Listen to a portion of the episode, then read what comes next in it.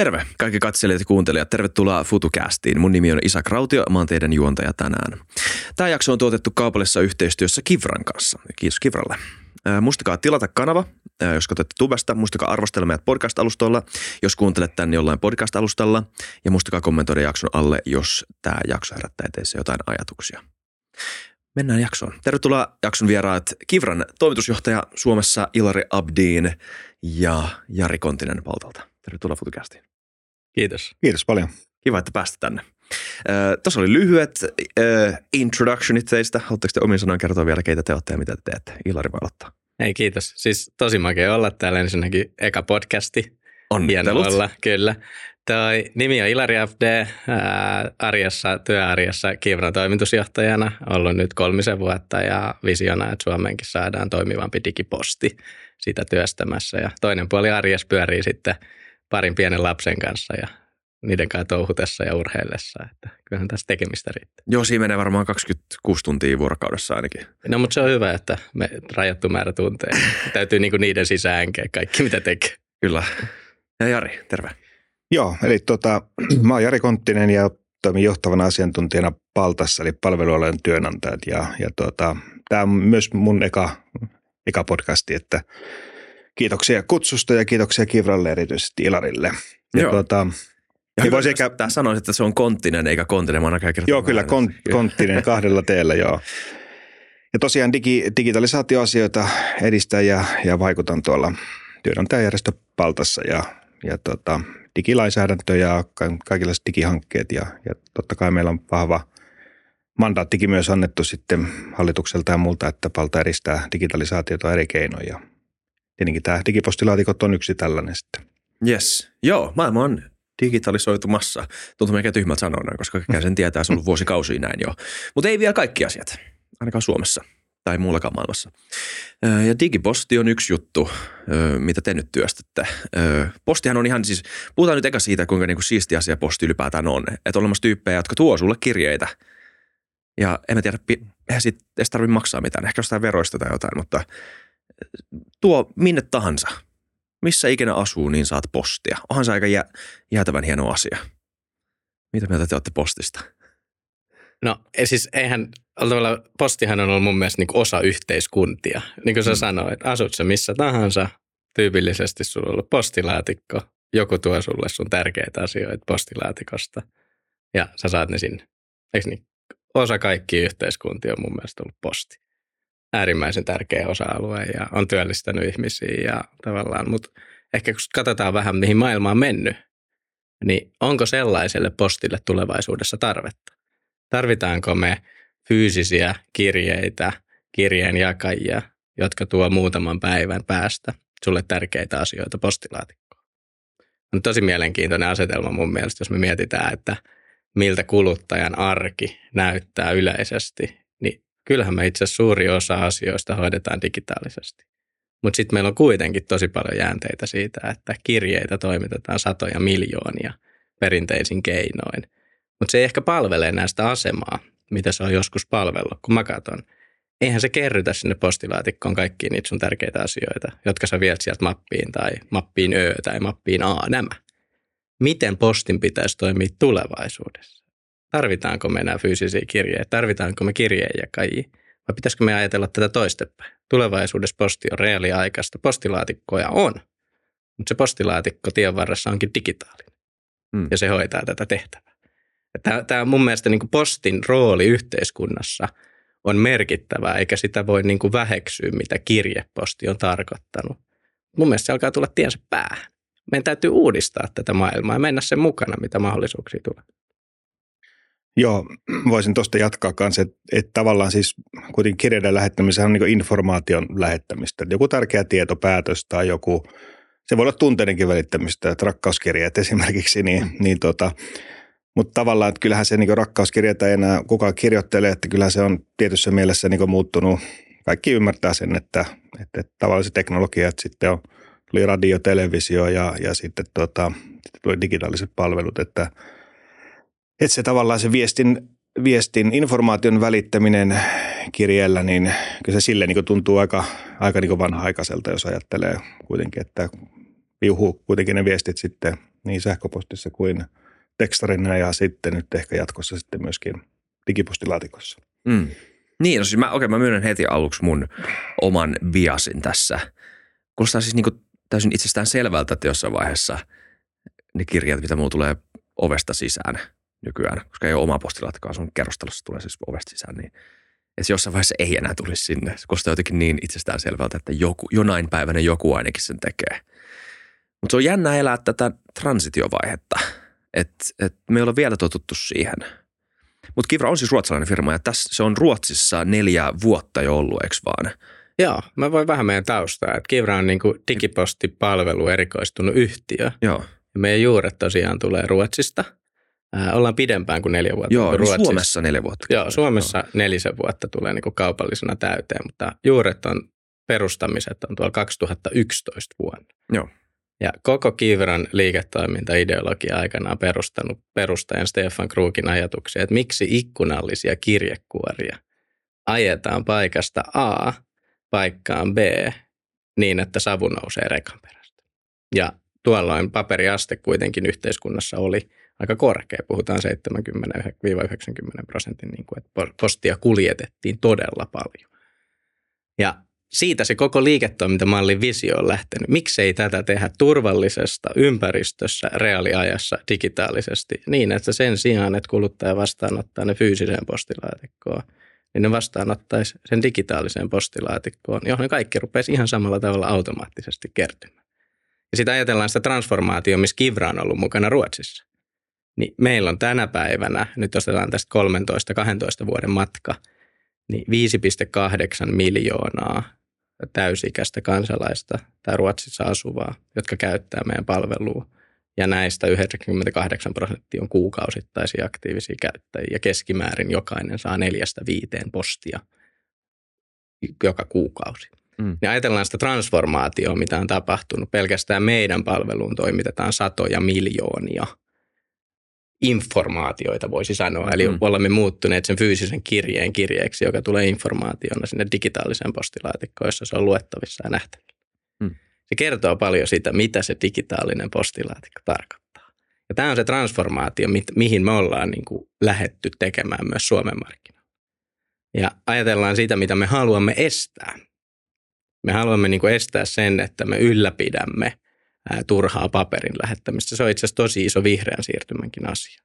Eli tietyllä kuinka paljon ilmastoakin se kuormittaa. Mutta samaan aikaan me halutaan mahdollistaa se, että sen sijaan, että sulle tulee paperikirjeitä postilaatikkoon, sulle tulee jotain kirjeitä sähköpostiin, mm. sulle tulee jotain kirjeitä tiedokset tekstiviestillä, ja jokainen voi tästä mielessään tehdä yhden pienen harjoituksen, että kuinka monet tunnukset pitäisi kaivaa, että käy katsomassa omat tärkeät päätökset tai dokumentit. Niin ajatuksena me halutaan olla mukana siinä transformaatiossa, että myös digitaalisessa maailmassa kuluttajalla on vapaus valita yksi postilaatikko. Ja sen sijaan, että ne rupeaa tulee eri kanaviin, niin hän pystyisi keskittämään sen informaatio yhteen paikkaan. Eli muuttaa tämä yhteiskunnan posti digitaaliseksi. Mm. Ja se on se, mikä meitä ruokkii. Ja nyt kolme vuotta, reilu kolme vuotta, neljä vuotta rupeaa olemaan täyteen Suomen markkinoilla. Siinä vähän meidän historiaa ja oikeastaan aika paljon sitä, mitä me halutaan olla ratkaisemaan. Joo. Mm. Sulla on varmaan enemmän isompi, isomman kuvan ö, semmoinen näkemys siitä, että, että miltä se niin kuin transformaatio näyttää laajemmin. No, no onhan se siis, joo, mä, mä otan tuosta tavallaan kiinni. Mä Kyllä. just mietin, että, että mehän puhutaan nyt kuitenkin, me puhutaan ehkä pääosin viranomaispostissa. Se voi olla yksityistä postia, mutta tavallaan jos ottaa sen analogian tuonne yksityisen sektoriin, että, että kuitenkin yritykset ovat siirtyneet digitaalisiin kanaviin pakotetusti tai vähemmän pakotetusti tai, tai asiakkaita pakottaen, jos näin, tai ainakin kannustaan, että, että, että hoidetaan vaikka vakuutusyhtiön asioita tai pankkien asioita sitten sähköisesti. Ja, ja, ja kuitenkin sekin maailma oli vielä ihan täysin semmoista kirje, posti- tai käyntiasiointia vielä ehkä 20 vuotta sitten, mutta nythän kukaan ei missään nimessä halua kirveelläkään lähteä käyntiasioimaan vaikka johonkin, jos sen pystyy hoitamaan sähköisesti jossain. Että, tuota, että siinä mielessä tässä on vähän niin kuin ehkä julkinen sektori tietyssä mielessä tullut vähän perässäkin ja, tuota, ja se vaatii ehkä just niitä tiettyjä toimia, mistä varmaan nyt vielä, vielä jutellaan sitten, että mitä, minkälaisia uudistuksia tai ehkä lakiuudistuksia tarvitaan sitten, että viranomaisposti voi saada sitten sähköisesti. Että, mutta että siinä on varmaan semmoinen, se on pitkä historia tietenkin ja tavallaan se viranomaisposti ja se ihmiset luottaa siihen, kun se tulee se kelankirja vaikka postilaatikosta, niin tuota, näin, näin, se pitää olla ja näin se on aina ollut, mutta tuota, siitä pitäisi tavallaan, siitä se seuraava vaihe on, on sitten tämä, tämä viran, viranomaisasiointi sähköisesti ja, ja digipostit, että se, se tullaan varmaan ratkaisemaan ja toivo, toivotaan, että ratkaistaan nyt sitten tässä, tässä vaikka tämän hallituskauden aikana. Mm. Onks niin, toi on jännä. Me varmaan aika paljon tullaan puhumaan tästä, että niin kuin mitä posti merkitsee ihan niin kuin ihmisten arjessa, minkälaisia mielikuvia. Ja toi luottamus on mielenkiintoinen juttu, että se, että se tulee paperilla ja että siinä on se leima ja että se on fyysinen paperi, jos näkee, että tämä on, että joku on oikeasti pitänyt nähdä paljon vaivaa, että ne feikkaisi tämän kirjan ja lähettäisi tämän niin kuin Kela-perintäkirjan mulle postissa, laittaisi postilaatikon läpi. Niin, niin se on varmaan aika iso osa sitä, että miksi ihmiset tykkää siitä. Ja vähän ehkä sama syy, miksi mä, en mä tiedä, mä en tiedä mitä mieltä te olette. Ja onko siinä semmoista samaa efektiä kuin on olemassa Kindlejä ja e-kirjoja, mutta kuitenkin jotkut ihmiset tykkää ostaa niitä fyysisiä kirjalta haisevia kirjoja. Mitä kaikkia tämmöisiä niin vanhoja mielikuvia ihmisillä on tästä vanhasta postista? Teidän mielestä? Mä voin vaikka aloittaa, va, aloittaa tätä. No varmaan semmoinen yksi perinteinen mielikuva, että kirjat halutaan hypistellä. Eikö niin? Mm. Kirjat tulee kotiin ja kirjat halutaan hypistellä. Mutta tässä kun kuuntelee ja kiertää niin kuin markkinaa, niin ei se ehkä enää pidä niin kuin paikkansa. Et kyllä kun mennään vähän ehkä meidänkin oppeihin, niin kyllähän se ydinkysymys on mun mielestä, kun mennään digitaaliseen maailmaan, että pystytään tuottaa palvelua, josta kuluttaja hyötyy riittävästi. Mm. Ja si- siinä tullaan varmaan sellaiseen opettamiseen, että okei, tämä hypistely voi tehdä digitaalisesti, tämän katsomisen voi tehdä digitaalisesti. Mutta kyllä se ydin varmasti tulee siinä, että itse asiassa se palvelu tuottaa niin paljon sitä hyötyä, joka opettaa kuluttajia käyttäytyä niin kuin uudella tavalla. Et se, se on niin kuin mielenkiintoinen näkökulma. Ja sitten ehkä tuohon niin kuin, ää, varmaan meidän oppeja, nyt Suomen markkinasta, mutta myös mm. Ruotsin markkinasta, niin ää, tällaiseen luottamusmaailmaan. Mm. Ja ajatellaan, että mihin, mihin niin kuin postin luottamus on perustunut, kirjapostin luottamus. Sieltä tiedetään, että sinne tulee ja siinä lukee, keneltä se on tullut. Se luottamushan perustuu paljon myös siihen, että keneltä sä saat postia. Mm. Sehän ei muutu mihinkään digitaalisessa maailmassa. Sä saat postia digitaaliseen postilaatikkoon, niin siihen kerrotaan, kuka on lähettänyt postia. Kela on lähettänyt postia, sinun energiayhtiö on lähettänyt postia. Eli koko digipostipalveluiden luottamushan perustuu siihen, että siellä on ne toimijat mukana, kehen se itse asiakas ja kuluttaja markkinassa luottaa. Ja tämä on ehkä se oppi sieltä niin kuin Ruotsin markkinasta meille tosi vahvasti, että digipostipalvelut itse asiassa noteerataan tosi turvallisiksi alustoiksi, koska sen palvelun ja sisällön sinne tuottaa ne, kenen kanssa se kuluttaja asioi muutenkin. Mm. Uskon, että tässä on niin kuin transformaatio, mikä on menossa. Ja mitä enemmän kuluttajat oppii saamaan hyötyä siitä itse palvelusta ja siitä sisällöstä, niin sitä vähemmän sieltä niin tulee niitä vanhoja, että no hei se paperi oli niin kiva katsoa, että niin. no, ajatellaan näin. Ja onko se nyt niin kiva katsoa laskuja, ihan sama onko se paperilla vai ei? No mä nimenomaan sanoin, että ehkä se oma oppi on siitä, että ei ihmiset oikeasti halua niitä papereita niin. kotiin. Niin. Ja ihan toisella tavalla sitten voi sanoa, että haluuko ne sitä sinne sähköpostitulvaan. Eli tavallaan kyllä Joo. me huomataan tosi vahvasti, että ihmiset toivois, että olisi vastine paperille jo, johon sä voisit saada ne helposti luettavaksi ja löydettäväksi myös jatkossa. Mm. On Ruotsi jännä, koska siis tämä on ikään kuin tapahtunut siellä tämä muutos. Miljoonia ihmisiä käyttää sitä jo. Onko se ihan vaan niin yksinkertainen juttu kuin se, että ihmiset on tajunnut, että ah, tämä on vaan paljon kivempi juttu, että mä saan nämä mun digitaalisen postilaatikkoon. Tämä on kätevämpää, tämä on helpompaa. Tämä on ihan itsestäänselvyys, että mä alkaisin käyttämään tätä. Ja te olette havainnut. No ehkä Ilari osaa siitä varmaan ehkä paremmin sanoa tavalla, että et, et, kyllä mä tässä varmaan ehkä sivutaan vielä tätä Tanskaa tai Ruotsia Joo, ja muuta. Ja just, just, että Tanskassa on siirrytty kuitenkin siihen digitaaliseen viranomaisviestinnän ensisijaisuuteen jo, jo vuosia sitten ja Mäkään en ihan tarkalleen tiedä, Ilari varmaan osaa sanoa paremmin, että miten se onnistui, mutta ei se varmaan ihan sielläkään ihan, ihan siis niin sormia napsauttamalla onnistu. Että mm. siinä vähän, vähän joudutaan sitten ehkä kuitenkin kannustamaan tai velvoittamaan sitten kansalaisia siihen tota, ottamaan käyttöön niitä, niitä palveluita. Että, että kyllä mä uskon, että sitä vastustusta varmaan ehkä tuleekin sitten ja, ja, ja sitten aina sitä, sitä viimeistä pihtiputan mummaa sitten mietitään, että no miten se sitten, miten se mm. sitten pystyy hoitamaan sitten älypuhelimellaan ja hänellä ei sellaista ole. Että kyllä sitä keskustelua varmaan, varmaan tullaan käymään Suomessakin tässä nyt sitten, että, mutta siitä huolimatta niin totta kai pitää, pitää pystyä mennä eteenpäin että tuota, ja tavallaan ot, ottaa käyttöön sitten, että mä ymmärrän kyllä, että tietyt, tietyt ryhmät pitää niin huomioida varmaan tässä uudistuksessa ja se voi olla jollekin iso – iso muutos sitten, että se ei, se ei tulekaan se kirja ja sitten aletaan syyttää, no missä se kirja on ja kuka tämmöisen päätöksen tehnyt ja muuta. Että. Ja, se, ja hyvin kommentteja Jari. Ää, varmaan niin kuin Jari sanoi, että puhutaan vähän lisää muistakin markkinoista tänään ja regulaatiosta, mutta ei, mä ajattelin, että eihän mikään transformaatio tapahdu yön yli, Mm-mm. eikö niin? Mm. Että ihan samanlainen matka me ollaan käyty Ruotsissa, että eikä me saavutettiin puolen miljoonan käyttäjän tai kuluttajan raja – sitten me lähestyttiin miljoonaa ja siellä on niin muutamia isoja vaiheita ollut markkinassa, jotka on muuttanut kuluttajien käyttäytymistä. Yksi semmoinen iso vaihe oli, ää, kun kuluttaja pystyivät keskittämään sekä valtiollista tai viranomaispostia että sekä yksityisten postia samoihin paikkoihin.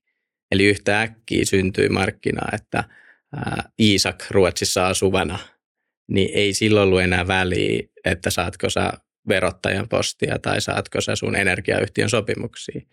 Ja se johti siihen, että ihan enemmän yrityksiä liittyi mukaan siihen, koska ne tavoittaa sen saman käyttäjän yhdestä postilaatikosta. Ja käyttäjä pystyy valita postilaatikon Et siellä on niin kuin eri vaiheita, eihän mikään. Tämäkin matka on kestänyt meillä yli kymmenen. Mm.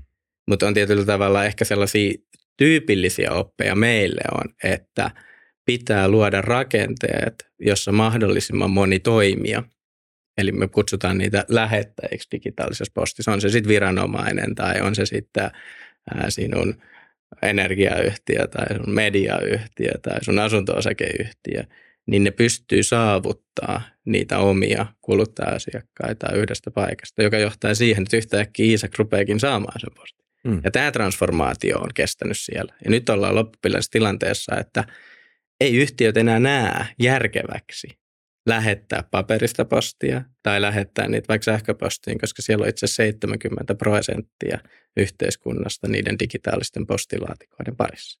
Valtio käyttää niitä, mutta samalla tämä yksityinen sektori hyötyy siitä. Ja se luonut sen niin kuin, miten voisi sanoa, lumipalloefektin siellä mm. markkinassa. Ja sitten Jari viittasi tuossa vähän, mutta sitten meillä on esimerkkejä toisesta Pohjoismaista Tanskasta, josta voidaan vähän puhua myöhemmin, mutta siellä on sitten taas niin kuin lai, lainsäädännöllä myös edistetty, että on velvoitettu kansalaisia ottaa digitaalisia postilaatikoita Joo. käyttöön. Mä käytin sitä, kun mä asun Tanskassa. Oli tosi hyvä. siis, joo. joo. Mä voisin myös kommentoida, tuota, että tavallaan mä, mä itse näen ehkä just sen, että, että tämmöistä digi- tai posti, viestin välitys tai, tai, tai vaikka tämmöistä, puhutaan myöskin tämmöistä lupalompakosta, tiedät, että sä pystyt digitaalisesti näyttämään – sun ajokortista tai sulla on joku mm. pippurisumuutelupa, ne kaikki on reaalikasti sulla tässä näytettävissä puhelimessa, että se on, se on mun mielestä se vielä seuraava niin askel, mutta mä, mä itse ajattelen näin, että – jos me... hyvä esimerkki, pippurisuhteen. No niin, niin jos se tuli. Tämä on yksi sellainen keissi. Edustamme myös var, vartiointialaa, jossa, joilla ihmisillä on pippurisumutelupa. Mulla ei ole. pippurisumutelupa? ei, mutta mä, mä aloin heti miettiä, että miskään semmoisen saisi. mutta mut siinäkin tarvitaan lupaa ja se pitää Kyllä. olla osoitettavissa jossain. Että, mutta et pointti oli ehkä se, että tuota, et, et nämä asiat, just nämä digi ja muut kysymykset, niin ne, jos me ei nyt ratkaista kansallisesti tai, tai vaikka edes Euroopan sisällä, niin ne ho, kyllä tulee amerikkalaiset jätit alusta. Ne hoitaa sen. Google hoitaa sen, Apple hoitaa sen, jos me löydetään muita ratkaisuja. Ne hoitaa se jossain vaiheessa. Ja mä ehkä tietenkin toivoisin, että olisi kotimaisellekin liiketoiminnalle tai edes eurooppalaiselle liiketoiminnalle sijaa, sijaa sitten näiden tota, globaalien jättien ohella. Että, että sen takia tässä on syytä, syytäkin edetäkin sitten vauhdilla täällä päin. Joo. Toi on jännä. Miten, te vähän avasitte jo tota, että minkälaista se on aloittaa tämmöinen firma täällä. Pitää ottaa tosi monen ihmisen yhteyttä. Ja kyllä mekin pyöritetään jonkunnäköistä firmaa, missä pitää ottaa asiakkaisiin yhteyttä ja käydä pitchaamassa ideaa ja, ja näin. Ja, mutta onko se ihan samanlaista duunia? Kuulostaa vähän, vähän siltä, että teidän toimijat on vähän vaikutusvaltaisempia. Niillä on ehkä vähän isommat, pitää tehdä vähän isompia liikkeitä ö, saavuttaakseen sen, mitä te haluatte, että he No mä varmaan ajattelen tätä just niin kuin, että mitä tahansa sä perustat mihin tahansa, niin täytyyhän sulla ajatus, mitä sä ratkaiset. Kyllä. Ja meidän tapauksessa meillä oli oppia Ruotsin markkinasta. Me oltiin aika pitkällä. Silloin kun Kivra on Suomeen ruvettu perustaa, niin me peitettiin noin kolme miljoonaa ruotsalaista. Ei me oltu kuuden miljoonaa asemassa. Me havaittiin, että itse asiassa yhteiskunnissa tarvitaan toimivampaa digipostia. Siellä nähtiin jo hyödyt. Sitten on lähdetty tekemään markkina-kartoitusta ja päädytty siihen, että itse asiassa Suomesta puuttuu toimiva digiposti, mutta yhteiskunnat on lähellä toisiaan. Eli varmasti niin kuin yhtäläisyyksiä yhteiskunnassa on.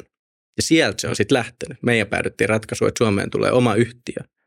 Täällä pitää olla oma yhtiö, jotta voidaan mennä paikallisen regulaation mukaan, paikallisten tietoturvavaatimusten mukaan. Tässä ollaan kiinteästi osana julkista sektoria, toivon mukaan. Ja ihan yhtä lailla sieltä se sitten lähtee. Sitten täytyy miettiä, että no mitä se va- ylösvaatiminen, ylösajaminen tarkoittaa. Podcastia, kun olette perustanut, olette mm. varmaan miettineet, että no mitä tämä tarkoittaa, kehen pitää ottaa yhteyttä. No meillä se on varmasti alkanut siitä, että tiimi pystyy, mi- mi- missä meidän pitää kasvaa, millaisia kasvutavoitteita meillä on. Ja meidän tapauksessa tärkeä osa on ollut sitoutuneet omistajat. Eli tämä on aika pitkän jänteen liiketoimintaa, jossa itse asiassa liiketoiminnan kannattavuudet tulee sitten, kun me ruvetaan peittää – yli miljoonaa kuluttajaa Suomessa tai Suomessa asuvaa ja iso joukko lähettäjiä, niin meidän tapauksessa on ollut tosi tärkeää, että meillä on siihen pitkä, pitkäjänteiseen kasvuun oikealla arvopohjalla sitoutuneet omistajat. Eli mun mielestä on paljon ydinkohta, mitä lähdet ratkaisee, millaisella tiimillä, missä sun pitää olla mukana, mutta sitten taustalla se, että onko meillä rahkeet tehdä se, mitä me halutaan ratkaista. Ja siinä on varmaan tarinaa, miten me ollaan Suomeen tultu. Hmm. Miltä se on tähän asti näyttänyt? Onko tullut myötätuulta vai vastatuulta? No kyllä mä sanon, että aika myötätuulisesti menee. Ehkä vois, miten Jari näkee digipostimarkkina, niin, niin mä voin sitten jatkaa siitä, miltä me nähdään Kivranassa.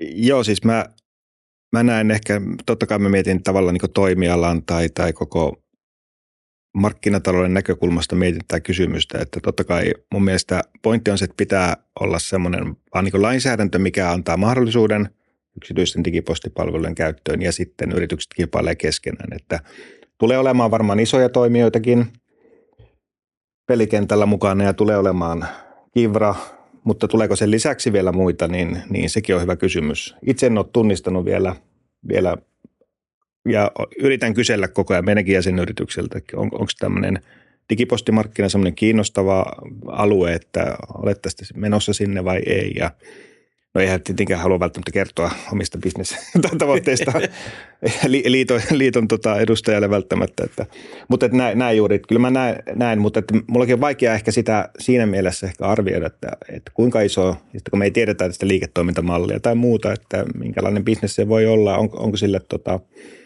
useammallekin yritykselle ja syntyykö kilpailua muuta, niin nämä on, on vielä sen kysymysmerkkejä. Ja tuota, mutta ehkä Ilari osaa siihen nyt niin, joo. Ja mä voin hypätä tietyllä tavalla Kivran hattu päässä ja digipostipalvelun toimitusjohtajan hattu päässä. Että jos mä ajatellaan, että me ollaan kolme vuotta markkinassa oltu, mm. niin meille se näyttäytyy siltä, että sekä yritykset, yksityisen sektorin, mutta julkisen sektorin toimijat kaipaa parempaa digipostipalvelua ja infrastruktuuri Suomeen. Ja miten se näkyy meille, niin kunnista 70 prosenttia on liittynyt meihin mukaan – hyvinvointialueista on ottanut yksityisiä digipostipalveluita käyttöön. Kymmenet tuhannet yritykset on ottanut digipostipalveluita käyttöön.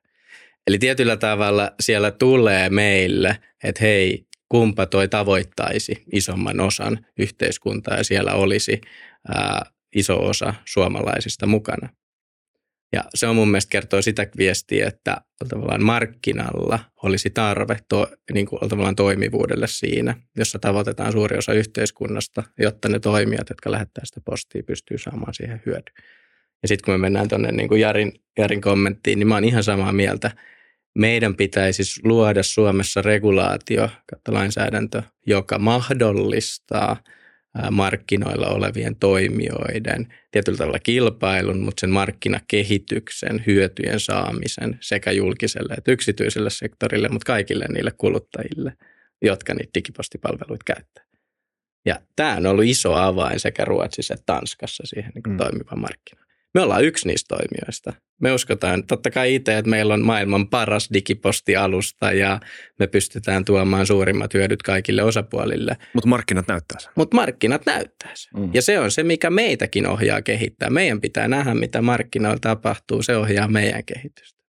Ja me halutaan olla yksi niistä toimijoista, mutta markkinat näyttää, ketkä sen niin kuin sit pitkällä jänteellä tai tuleeko uusia. On Ruotsissakin tullut uusia haastajia kesken matkankin. Mm. Joo, mä voisin ehkä kommentoida, että mä markkinan näkymään, niin mä, mä uskon, että suurin kilpailija teille tai kelle muulle tulee olemaan valtio.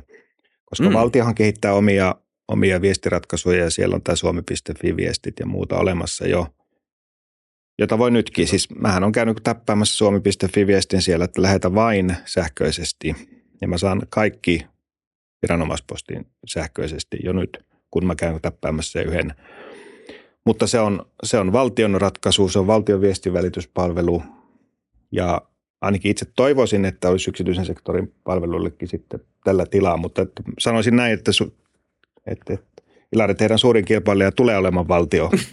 Mm. Riippuen nyt, että toivotaan, että miten tämä lainsäädäntö ja muut etenee, mutta, mutta sanoisin näin. Niitä puhutte lainsäädännössä muutaman kerran. Mitä se konkreettisesti tarkoittaa? Mikä, mitä edistysaskelia Ruotsissa ja Tanskassa on tehty tämän suhteen, niin mitä se tarkoittaa konkreettisesti Suomessa, että nämä ikään kuin avautuisi yksityisille toimijoille nämä, nämä markkinat tai tämä lainsäädäntö? No, mä voin kommentoida tavallaan, miten me katsotaan regulaatiokehikkoa.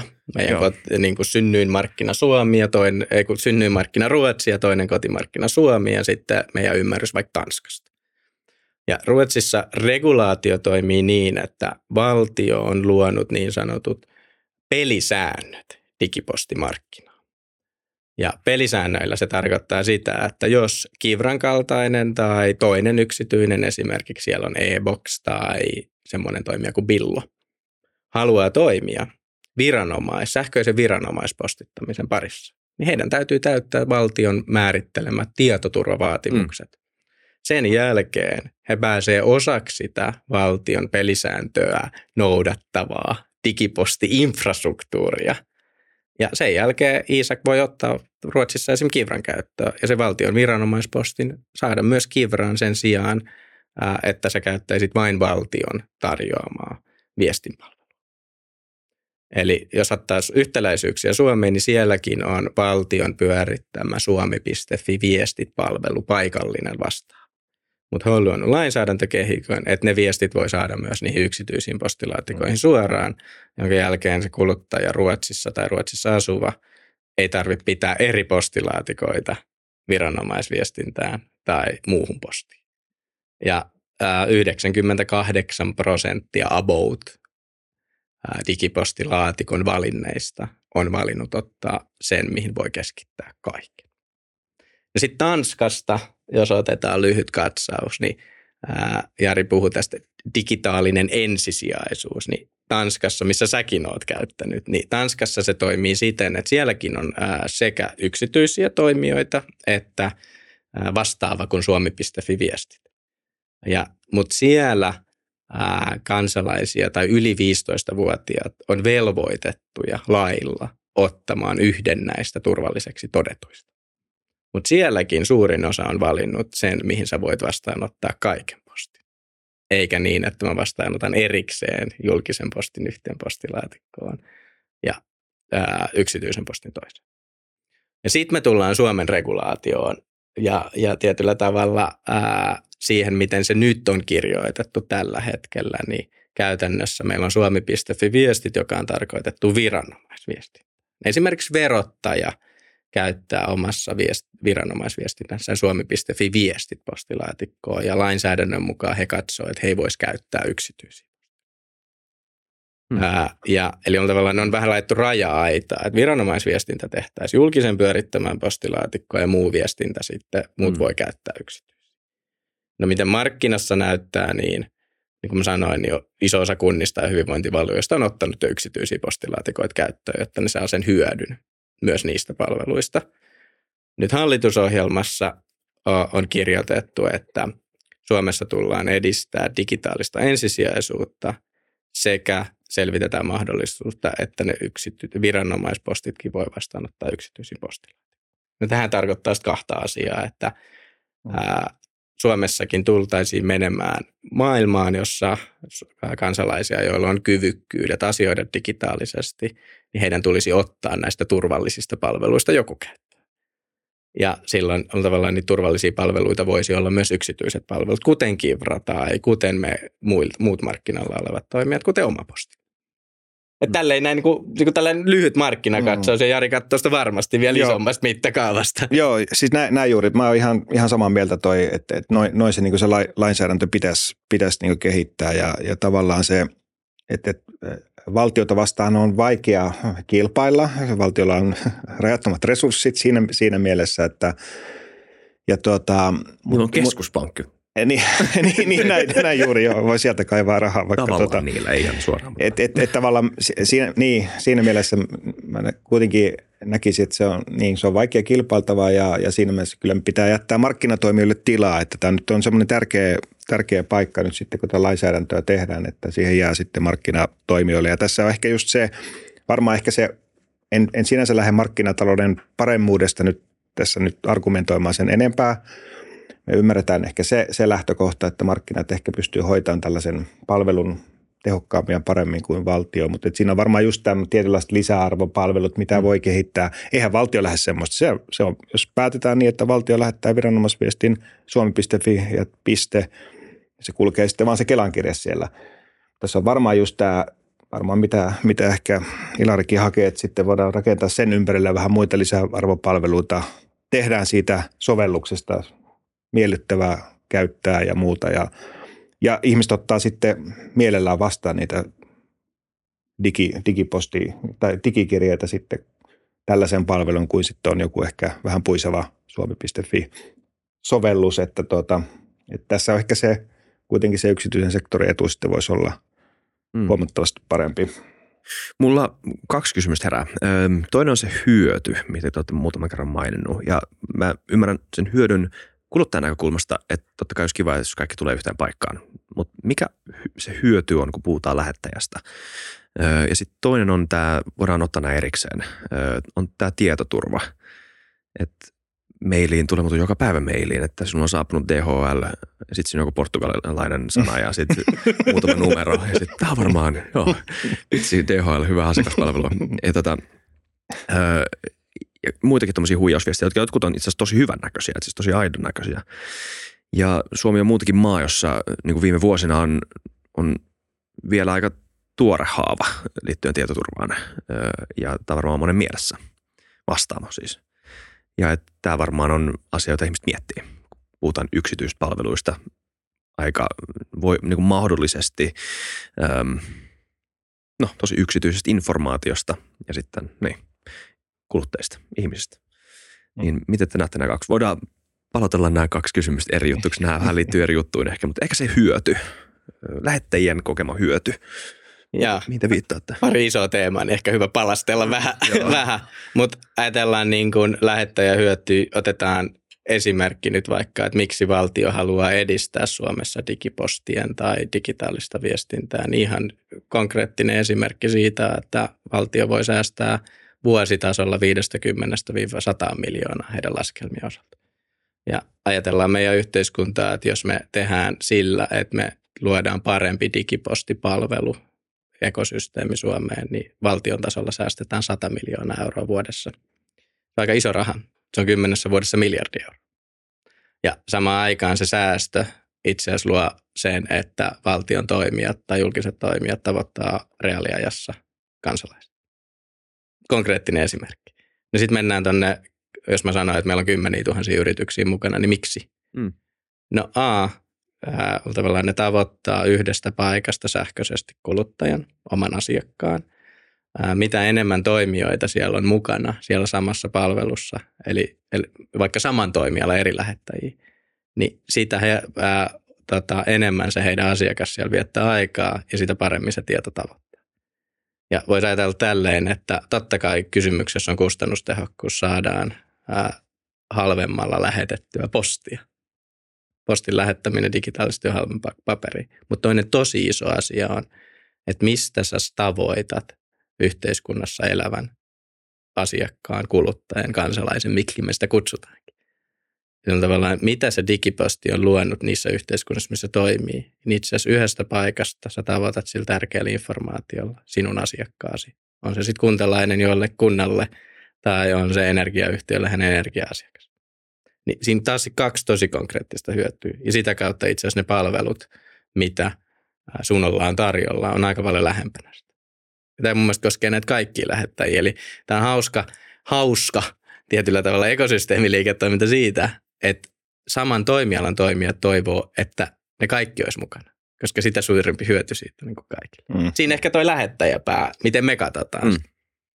Kyllä, siis joo. Kyllä, kyllä mäkin itse katson tätä just, just ehkä tästä yhteiskunnan näkökulmasta, että me kuitenkin niin tiedetään, että meillä on tarvitaan säästöjä ja meillä on aika semmoinen fiskaalikuri, tiukka hallitus ja siellä etsitään eri keinoja – ja selvästi siellä on myöskin havaittu, että tämä digiposti voisi olla yksi keino, millä, millä valtio säästää ja sitten myöskin tämä vihreä siirtymä, mikä mainittu, että, että eihän digitalisaatiota ei tehdä digitalisaation takia, vaan että sillä pitää olla joku. Sillä on tuottavuushyötyjä, säästöjä, mm. vihreä siirtymä edistyy, tarvitaan paljon vähemmän kuljettaa jotakin tai, tai printata paperille, että kyllä mä niin siitä näkökulmasta niin tämä on ihan voisiko sanoa melkein mata, matalalla roikkuva hedelmä, jos niin ajattelee hallituksenkin kannalta, poliittisen päätöksentekijän kannalta, että, että kaikki nämä hyödyt mä kyllä näen siinä, siis tämä tuottavuus ja, ja tuota, vihreä siirtymän edistäminen ja säästöt julkiselle sektorille, niin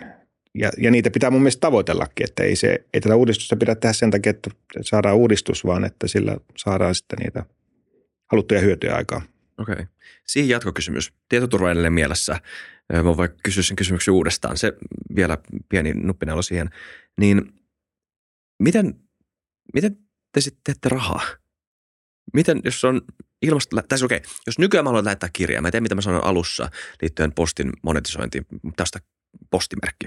Postimerkki, sillä se maksetaan. Joo, sillä se maksetaan joo, nimenomaan. Näin, Mä en tiedä, miksi mä tajunnut sitä alussa.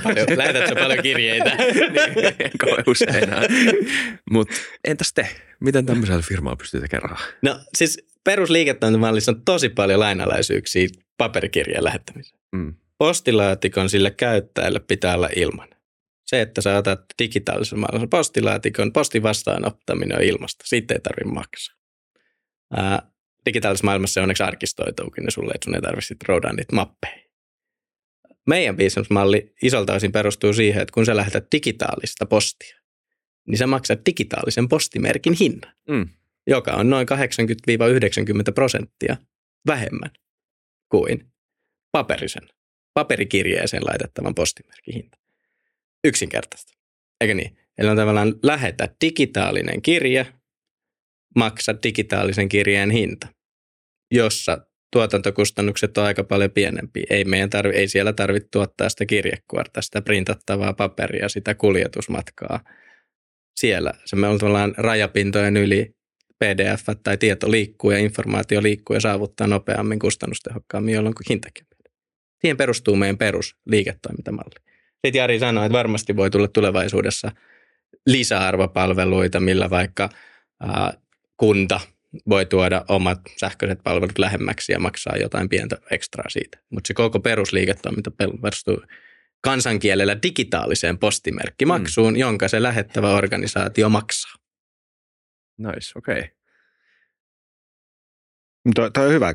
Tavallaan niin lähettäjä maksaa, näin se varmaan niin onkin, mutta niinhän se on ollut vanhastakin poista. Lähettäjä maksaa ja vastaanottaminen, se, se vaan tupsahtaa. Ja, Joo, se olisi aika brutaalia, jos siitä pitäisi maksaa. Niin, niin olisikin joo. Eihän se, kansalaiset ei ehkä suostuisi. Ei. Mä, mä luulen, että meidän tuota menestymisen mahdollisuudet voisi heikentyä, jos jokainen meidän käyttäjä joutuisi maksaa jokaisesta mm. postista, minkä ne meille vastaanottaa. Pitää, pitää maksaa siitä, että saa laskun. Kyllä. niin, niin. Se olisikin mielenkiintoinen Uff. liiketoimintamalli. ei hyvä. Mutta toi tietoturva. Öm, se kiinnostaa. Että et, mikä estää esimerkiksi mut, jos mä olisin hakkeri lähettämästä jonkun huijauskirjeen kivran kautta esimerkiksi? No, mä katson tätä kahdesta näkökulmasta Kivralla ja me katsotaan tätä kahdesta näkökulmasta. Tämä toinen on tietysti, me ollaan tänään jo puhuttu regulaatiosta ja mm. vaatimuksista, kun toimitaan viranomaisten kanssa. Ja me toivotaankin, että valtio luo pelisäännöt, eli äh, tavallaan kun, kuten Ruotsista opittu, niin se myös luo markkinaan oikeanlaiset pelaajat, jotka noudattaa oikeanlaisia tietoturvavaatimuksia ja ehtoja. Se on niin kuin yksi näkökulma, mistä me katsotaan. No sitten tuohon, että miten me estetään, niin tavallaan kaikissa digitaalisissa palveluissahan on aina riskejä. Eihän, eihän siitä pääse yli tai ympäri, mitä tahansa. On se valtion palvelu tai yksityinen palvelu mm. tai whatever. Mm. Mutta käännetään se toistepäin. Meidän koko palvelun ja koko liiketoiminta perustuu siihen, että on se sitten Helsingin kaupunki tai energiayhtiö Fortum tai teleoperaattori Telia tai mediayhtiö Kaleva voi turvallisesti lähettää postia meidän palveluun ja luottaa, että se on turvassa. Jolloin koko meidän tavallaan business perustuu siihen, että se tietoturva tässä on kunnossa ja sitä mitataan sillä, että nämä toimijat koko aika luottaa siihen. Ja tietyllä tavalla sitten, kun mennään meidän sisäiseen maailmaan tai kokonaisuuteen, niin ei ilman toimivaa tietoturvaa meidän bisnestä ei olisi olemassa. Ja se on koko liiketoiminnan ydin. Mm. Niin se, se on tietyllä tavalla kertoo siitä, että millä vakavuudella meidän kaltainen yhtiö joutuu sitä seuraamaan ja katsomaan mm. läpi. Ja sitten samaan aikaan joka kerta, kun meille tulee vaikka uusia hyvinvointialueita tai suuria toimia, niin ne käy läpi meidän tietoturvapolitiikat. Ne käy läpi, voiko ne luottaa. Jolloin jo, tietyllä tavalla tämä liiketoiminta on sellaista, että me ollaan jatkuvassa, voisi sanoa tällaisessa pyörässä, missä meidän li- tietoturvapolitiikkaa ja miten me toimitaan validoidaan. Ja se opettaa meitä kokonaan. Ja sitten toinen näkökulma, meidän, sitten on tiettyjä arvopohjaisia asioita, mitkä liittyy tietoturvaan ja ehkä myös privacyin, että meistä postin pitää toimia niin, että kuluttajan omaisuus on kuluttajan omaisuutta. Eli on tavallaan ää, meille hyvin tärkeä digitaalisessa postimaailmassa, että jos Iisak saa postia meidän palveluun, niin sä voit luottaa, että sitä dataa ei mihinkään luovuteta ja se on sun postia. Me ei edes katsota, mitä postia sä oot saanut.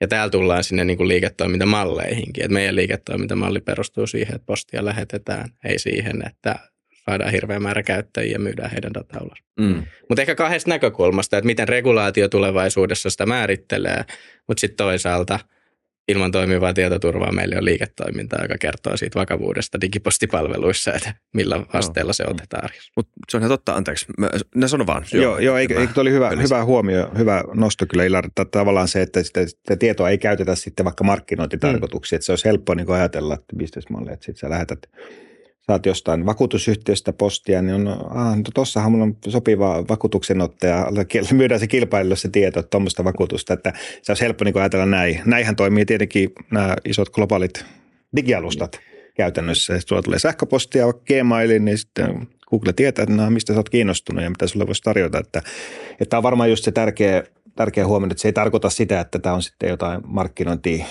tämä menee ainakin markkinointitietoihin nyt tämä kun saa, saa jostain paikasta postia, että toi on toi hyvä ja tämmöinen selkeä raja siinä varmaan on syytä olla ja varmaan vaatimuksia myös sitten, sitten tähän tulevaan lainsäädäntöön.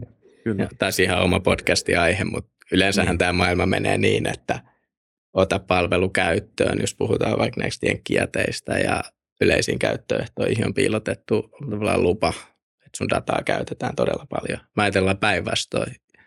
Siellä pitää, jos Isak haluaisi, että – me vaikka tulevaisuudessa toimitetaan jollekin vakuutusyhtiölle tai pankille sun lainatietoja varten jotain meiltä, niin siinä pitäisi olla isolla pallo, että minä haluan luovuttaa tämän tiedon eksplisiittisesti. Mm.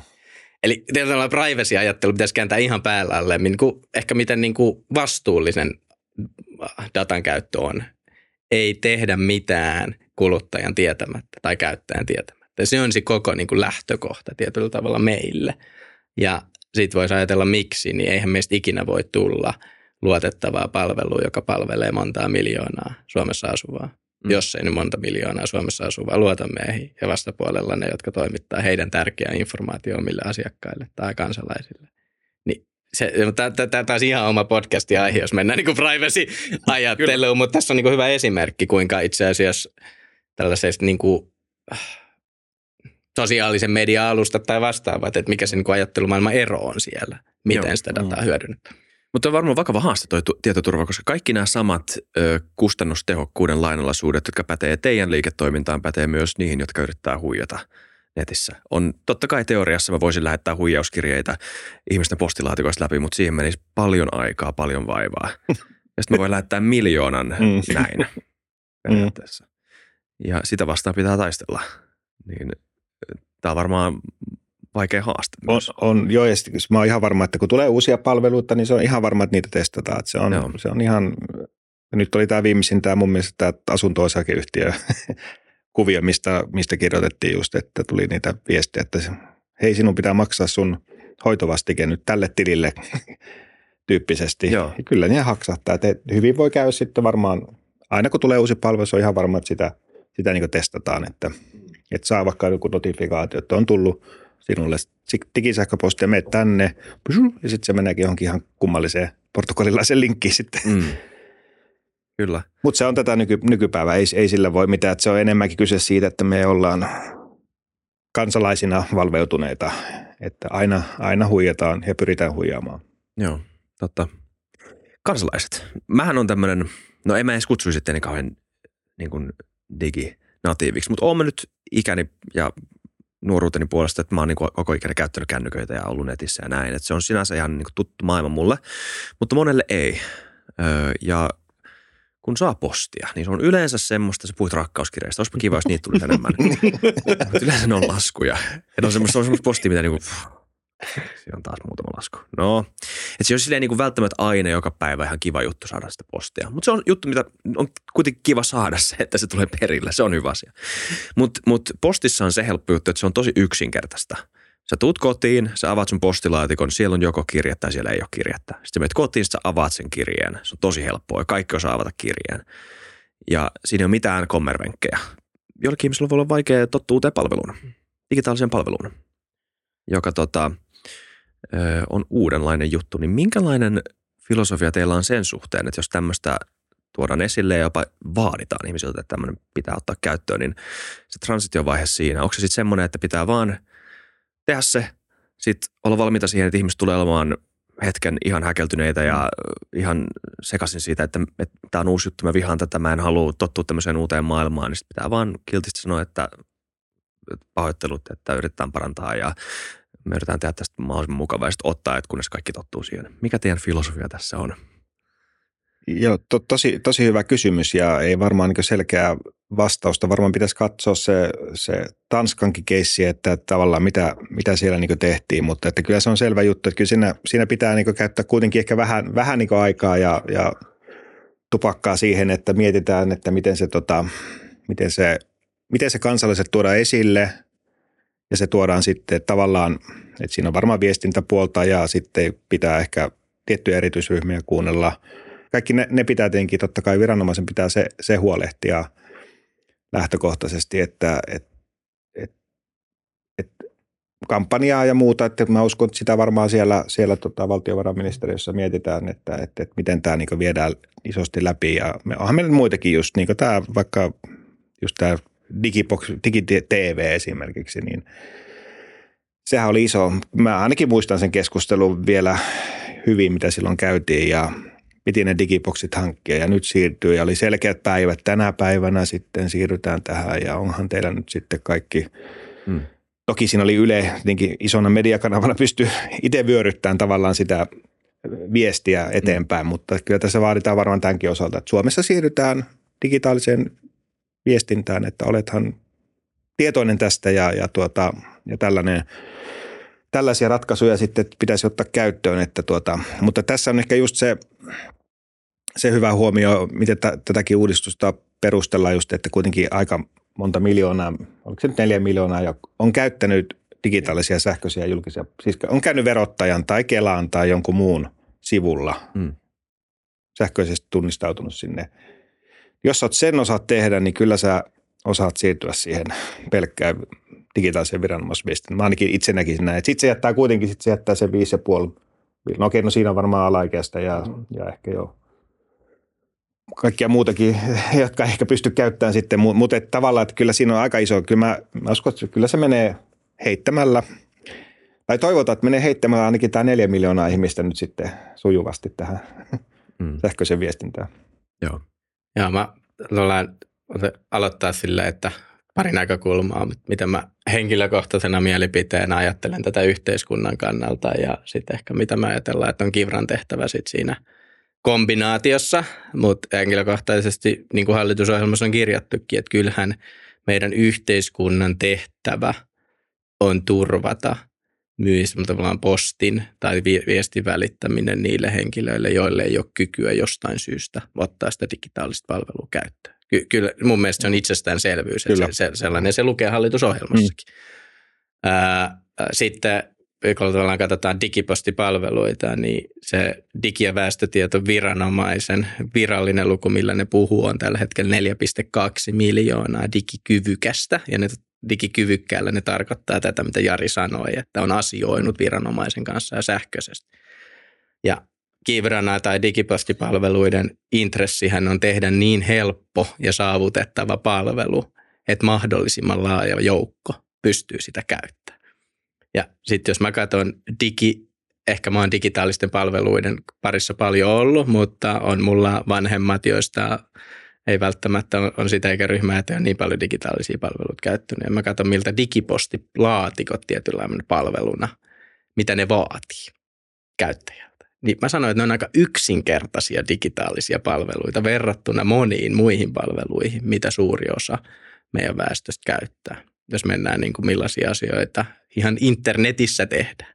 Digipostipalveluhan käytännössä toimii siten, että saatat palvelun käyttöön. Se ilmoittaa sulle, kun sulla on uusi posti – Sä voit katsoa sitä selaimesta tai applikaatiosta. Sä luet postin. Jos et sä halua maksaa sitä sieltä, sä menet perinteisesti verkkopankkiin. Hmm. Eli on tavallaan se toimii vähän niin kuin postilaatikko. Saatat postilaatikon käyttöön ja se rupeaa kertoa, kun sulla on posti Eli mun henkilökohtainen näkemys on, että itse asiassa meillä on ihan tosi suuri osa yhteiskunnasta, jotka mieluummin käyttäisi sitä toimivaa digipostijärjestelmää. Ja meidän niin kuin lainsäädännön ei pitäisi katsoa sitä sen näkökulmasta tai rakenteiden, että miten me mahdollistetaan sille suurimmalle osalle, jotka pystyy hyödyntämään, niin mahdollisimman hyvä palvelu, joka tuottaa yhteiskuntaa hyötyä. Ja sitten samalla vaan varmistetaan, että okei, tänne varmasti jää poikkeusryhmiä. Joo. Ja tälleen me ehkä katsotaan, ja meidän tehtävä on vaan olla, Kyllä. kehittää meidän palvelua niin, että se pystyy palvelee mahdollisimman montaa. Ja se, se mun mielestä ruokkii sitten se markkinakehitystä. Ja se on varmaan markkinatalouden sitten tarkoituskin, että sitten mm. se kehitys, mitä me investoidaan tähän, niin saadaan sitten kaikkia hyötyä. Kyllä. Mm. Joo, piti tuohon tota, joo, piti kommentoida just tota, että et kyllähän meillä on Suomessa on pitkään jo yritetty tätä, että et, et siinä mielessä, että se oli, mä, mä palasin vielä siihen tota, Sipilän hallitusohjelmaan ja 2000, mitä se nyt oli, 15, niin, tota, niin siellähän se lukee jo, että tuodaan viranomais, no ei ihan siinä muodossa mitä nykyään, mutta että, että viranomaiset tai niin tavallaan digitaaliseen viestintään siirrytään. Ja, ja sitten siinä on kuitenkin menty nyt Sipilän hallituskausi ja, ja Marinin hallitus ja nyt, nyt tota Orpon hallitus nyt yrittää taas sitä. Oli se Marinin hallituksessakin kirjattuna, että siirrytään, että, että on tässä kumman niin hitaasti. Että meillä, on, meillä, on, meillä on hyviä ideoita ja ajatuksia Suomessa digitalisaation suhteen ollut hyvin varhainkin ja Suomihan tavallaan on niin digitaalinen, digitaalisesti edistynyt yhteiskunta. Mm. Se on niin selvä juttu kansainvälisesti vertaille, mutta että joku tämmöinen ihme toimenpanokyky ja, se, ja, ja silloin oli, poliitikot oli tosi, koki todella hankalaksi silloin aikaisemmin sen, että, että pitäisi kansalaisia velvoittaa tällaiseen toimintaan, että – mutta että nyt ehkä ollaan siinä pisteessä toivottavasti, että tota, vel, no en mä tiedä onko se velvoite, mutta poliitikko ei tykkää sanasta pakko tai velvoite, niin se on, mm. ei ne halua puhua kansalaisille tästä. Se on todella ikävää, että miten, ne, se, miten tämä kauniisti nyt tämä velvoitteen nyt sitten jotenkin mm. kansalaisille tuo esille, niin on, on todella hyvä kysymys. Just näin ja tässähän niin kuin me ollaan puhuttu tänään Suomesta, me ollaan puhuttu Ruotsista ja me ollaan puhuttu Tanskassa. Ja mole, Tanska ja Ruotsi on molemmat Suomen edellä mm. tässä, ja, mutta niissä on täysin tietyllä tavalla isot erot lainsäädännössä. Ruotsissa on päästy siihen 70 prosentin väestöpeittoon ihan vapaaehtoisuudella. Mm. Ja markkina on luonut niin hyvän palvelun tai markkina on niin hyvät palvelut ja regulaatioyhteistyön, että itse asiassa 60 prosenttia, jopa 75 prosenttia väestöstä on valinnut silti digitaali. Tanskassa on luotu siihen velvoite. Niin oli, okei. Okay. Joo, tuo oli mielenkiintoinen just, että Ruotsissa ei ole velvoitettu, ei. mutta se on lähtenyt täysin, mm. joo. Mm. Ja siellä iso osa on ollut se niin kuin toimiva regulaatio ja sen hyötyjen ja kilpailun tuominen. Mm. Sitten mä katson tätä, palaa vähän mitä Iisak sanoi alkuun, että on ihan, ihan no-brainer, että toi syntyy. Niin. No Se, se on ehkä niin kuin tavallaan, mikä, mikä oli sellainen oma intohimon syntyalus, että hei, nyt jos ei me ruveta synnyttää, niin meillä itse asiassa syntyy pahimmillaan rakenne, että jes, paperi rupeaa häviä, mutta se informaatio on täysin hajautunut Joo. ympäriämme. Mm. Ja me halutaan olla tietyllä tavalla yhtiönä se transformaatiovoima tähän markkinaan. Että tämähän syntyy, tämän digipostimarkkina pitää syntyä. Ja toivon mukaan me saadaan sillä itse asiassa muutkin markkinapelaajat tai vastaavat tuomaan sitä kehitystä ja hyötyä. Mutta se oli ehkä se suurin syy tänne markkinaan tulla. Tämä pitää transformoida meidän tehtävä on tuoda tänne niin hyvä digipostipalvelu. Ja mä välillä kuvailen tätä, että mä rupean suhtautumaan tähän niin intohimoisesti, että tietyllä tavalla, että että mä haluan, että Kivra onnistuu. Mun mielestä meillä on maailman paras alusta ja se niin kuin markkina menee tosi hyvän suuntaan. Mutta toivottavasti ainakin transformaatio saadaan Suomeen, että joku onnistuu tässä. Mm. Ja jotkut saadaan. Koska se, se, mitä enemmän tätä katsoo läheltä, niin sitä it, e- enemmän siinä näkee, että hei, kautta, sehän on yhteiskunnalle suuri hyöty saada meille rakennettua digitaalinen infrastruktuuri, mistä voidaan reaaliajassa käytännössä tavoittaa yhteiskunta. Siis mennään Mm. konkreettisiin esimerkkeihin, että mitä tapahtui covidin-aikaa. Lähetettiin ää, karanteeniohjeita, jotka tuli sen jälkeen, kun karanteeni oli päättynyt. Lehdissä oli iso juttu siitä, kun tehtiin Uudenmaan alueen sulku, niin miksi meillä on satoi papereita lojuu tuolla ojassa, kun lähetettiin yleiskirjat. Tämä kaikki olisi voitu hoitaa täytännössä reaaliajassa. Valtio olisi voinut vaikka velvoittaa, että tämä tehdään velotukset. Eikö niin? Mm. Siinä samana sekuntina, kun karanteeniohjat tulee Uudenmaalle, niin ne saadaan välitettyä suurelle osalle yhteiskuntaa. Ruotsi, kun tuli rokotetodistukset, joita tarvi, niin ne käytti tätä infrastruktuuria. Ne toimitettiin automaattisesti, niitä pystyi päivittämään niistä turvallisiksi valtion auditoimista digipostilla. Eli mitä se mahdollistaa? Sitten tullaan tänne, sä sanot tulevaisuutta, että ää, sumute, mikä se Pippurisumuteluvat. No niin, tämä on kova. Esim- Tämä, tämä, tämä, tämä on kova juttu. Pippuri sumuten luvan. Pystyisi automaattisesti toimittaa sinne digipostipalveluun, missä sulla on muukin tärkeä Kyllä. informaatio. Ajokortti. Ajokortti. Joo, joo. Et se, se, Joo. se, tässä on myös kyse siitä, että millä tavalla me saadaan yhteiskuntaan luettu infrastruktuuri, joka oikeasti tavoittaa suuren osan väestöstä. Mm. Ja että kun katsotaan toimivia yhteiskuntia, ehkä, ja mä en sano, että Suomi ei ole digitaalisesti, jos toimiva yhteiskunta. Tässä me ollaan vain jäljessä, rehellisesti Joo. Niin miten paljon niin kuin Tanska ja Ruotsi pystyy jo tätä, se on valtion tietyllä tavalla pelisäännöillä pyörimään. Ei sinne kuka tahansa pääse mukaan. Ja se on mun mielestä yksi ydinkysymys siinä turvallisuudessakin. Millaiset toimijat saa olla mukana tässä infrastruktuurissa? Millaisilla pelisäännöillä? On, on se tavallaan muutoksen ehkä hitaus. Kyllä mullakin välillä kyllä ihmetyttää, että mik- mikä hitto tavallaan niin vaivaa, että me ei saada tiettyjä juttuja implementoitua. Esimerkiksi Ukraina, Mm. siellä on ihan valtava hieno heidän appinsa. Doija, Doi, mä en muista ihan tarkkaan, miten se, se löytyy kyllä, googlettaa tai chat GPTttää sen, niin tuota, siitä löytyy hyvin tietoa, mutta siellä on kaikki, heillä on viranomaisdokkarit siellä appissa, pystyy hoitaa viranomaisten kanssa asioita. Ja tuota, et monet maat on tämmöisissä asioissa siis todella Suomea edellä, vaikka me ollaan sitten keikutaan jossain digibarometrin ykkösenä, mutta sitten me tämmöisissä niin kompastellaan kummallisesti, että, että se mua vähän niin ihmetyttää, että, että mutta toki taas joku, joku Ukraina, että se on, siellä varmaan se on varmaan heidän ensimmäinen appinsa tota, Mm. mm. tavallaan, että Mm. meillä on tietenkin Niin. se vanha, meillä on se vanha legacy siellä, vanhat järjestelmät ja systeemit, tämmöinen on rakennettu 80-luvulla, niin sitten pitäisi toimia vieläkin, että, että se on tämä ehkä tätä Ulkuri. Mutta polkuriippuvuus, näin, se on hyvä termi, Mutta näin. toi oli niin hyvä esimerkki, että eikö tulevaisuuden postin pitäisi olla aika ja paikka riippumatonta? Mm. E- e- yksinkertaisesti. Niin. Et, Mm, et, näin, joo, eikö niin, aika ja paikka, eikö niin ja sitten niin kuin se yhteiskunnassa toimiva posti, niin eikö se ole ää, paikkariip, täysin paikkariippuvaista? Mitäs kun Iisak lähtee vähän pitää podcastia ympäri maailmaa ja niin mitäs niille sun laskuille tapahtuu tai niille sopimuksille, niin ei hyvin. Okei, mä mä- itse mun vikakysymys olisi ollut, miltä tulevaisuus näyttää. Te vastasitte tosi hyvin siihen, niin mä kysyn tämän kysymyksen, nyt kun sä mainitsit ton. Mä oon osittain siitä paikkariippuvuudesta täysin samaa mieltä. Mun mielestä se on tosi jees, että, että sehän on yksi niin kuin nykyisenkin postin hienouksia, että, että siitä on tehty järjestelmä, joka syrjimättä lähettää ihan sama, onko se tänne Ullanlinnaan tai onko se jonnekin peräkylään jossain, niin sama posti menee sinne. Se on musta tosi hienoa. Että ei ole mitään semmoista toimia, joka säästösyistä ei haluaisi lähettää postia paikkoihin, missä se lähettäminen ei ole kannattavaa, missä se on liian kallista. Musta on tosi jees juttu. Paikkariippumattomuus, yes. Mutta yksi juttu, mitä mä tykkään modernissa postissa on se, että mä en tiedä siitä, onko mä saanut laskun vasta sitten, kun mä tuun kotiin.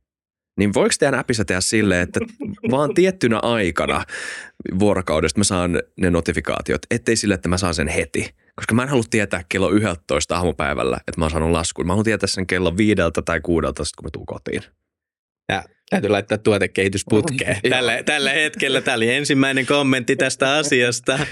Niin otetaan tuotekehitys mietintään. Siis käytännössä posti toimii meillä niin, että kun sä saat postin, niin sulle kerrotaan, mm. että posti on saapunut. Meille Mä vielä toi... vielä sitä. Niin, me tehdään tätä Isak Rautiolle toiminnallisuus, jossa, jossa, on, jossa on tietty kelloaika. Nyt pitää varoa, mitä mä sanon, kun puhutaan podcastissa, niin tämä voidaan palata tähän toiminnallisuuteen. Kyllä. Mutta se, on, se olisi mun niinku palaute. Mä mietin, että mä en ole siis tietenkään käyttänyt tätä ja voin, öö, voi olla, että mä olisin ihan päinvastaista mieltä, mutta toi mun tulee mieleen semmoisen jutun, mistä mä oikeasti niinku vähän jopa tykkään vanhassa postissa. Joo. Mm.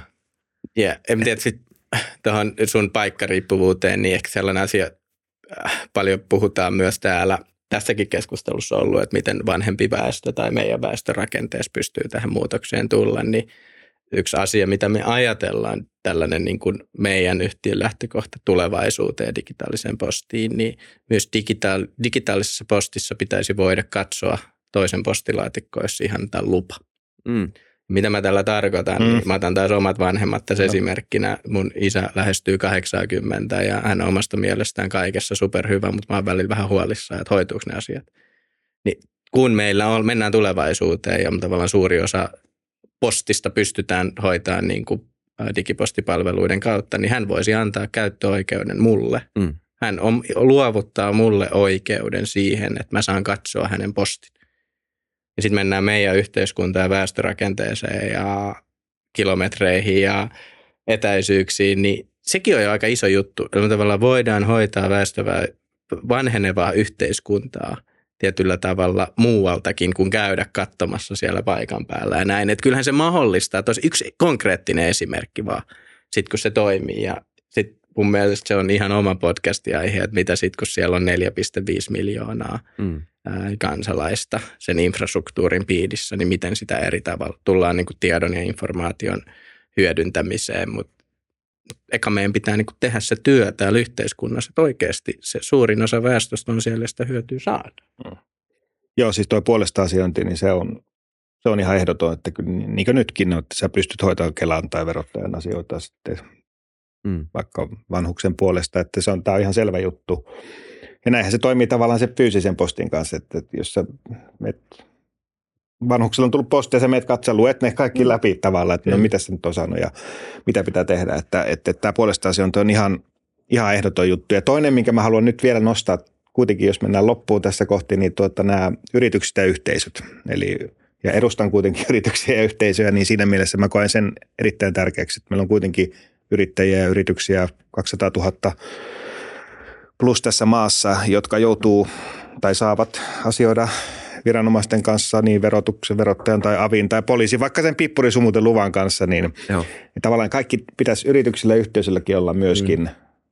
sähköinen postilaatikko ja, ja muuta. Että mä kyllä näen, että sitäkin, sitäkin puolta pitää. Ja niin kuin Ruotsissa onkin teillä, Kivralla on Kivra business ja muuta. Että en tiedä, mikä se, onko sillä bisnestä tavallaan, onko se bisneksen näkökulmasta järkevää.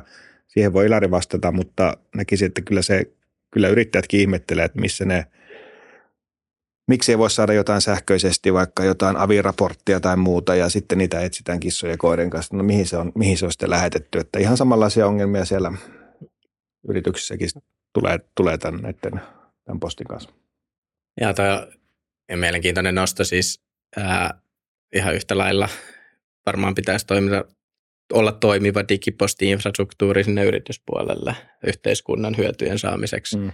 Miten me katsotaan sitä, niin me ajatellaan, että to, kun kansalaisille kautta kuluttajille toimiva digiposti-infrastruktuuri luo tosi ison pohjan sille yrityspuolelle. Suurin osa meidän yritysmassasta, y, niin kuin, kun mennään oikeasti kappalemääräiseen, niin mennään niin kuin pienyrityksiin, mikroyrityksiin, jotka on omistajayrittäjävetosia.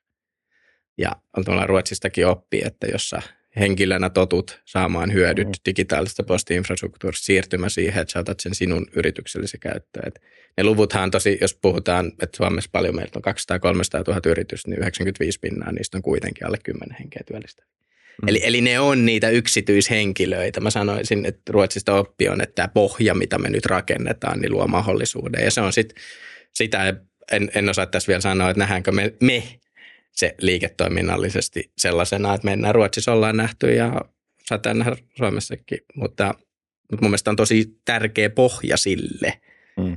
yrityspuolen hyödyille. On, on. Ja, ja ehkä tossakin, että sitten kun sitä lainsäädäntöä mietitään, niin se Kyllä. mun mielestä voisi ainakin miettiä vaikka niin myöskin yrityksiä ja yhteisöjen viestien kannalta, että mitä se tarkoittaa. Vaikka ei olisi vielä tarjollakaan, mutta ainakin lainsäädäntö mahdollistaa sen, että Mm. siinä kuin kansalaistenkin osalta. Että Kyllä. Kiitos Jari ja Illari. Kiitos, kiitos tästä hauskasta keskustelusta. Tämä on Kiitos. oikein miellyttävää. Ja kommentoikaa, mitä te ajattelette tästä, jos te olette seuranneet näin pitkälle. Varmasti moni on. Ja jos ei muuta, niin nähdään ensi kerralla. Kiitos. Muistakaa tilata, kommentoida ja tykätä meistä. Nähdään. Moro.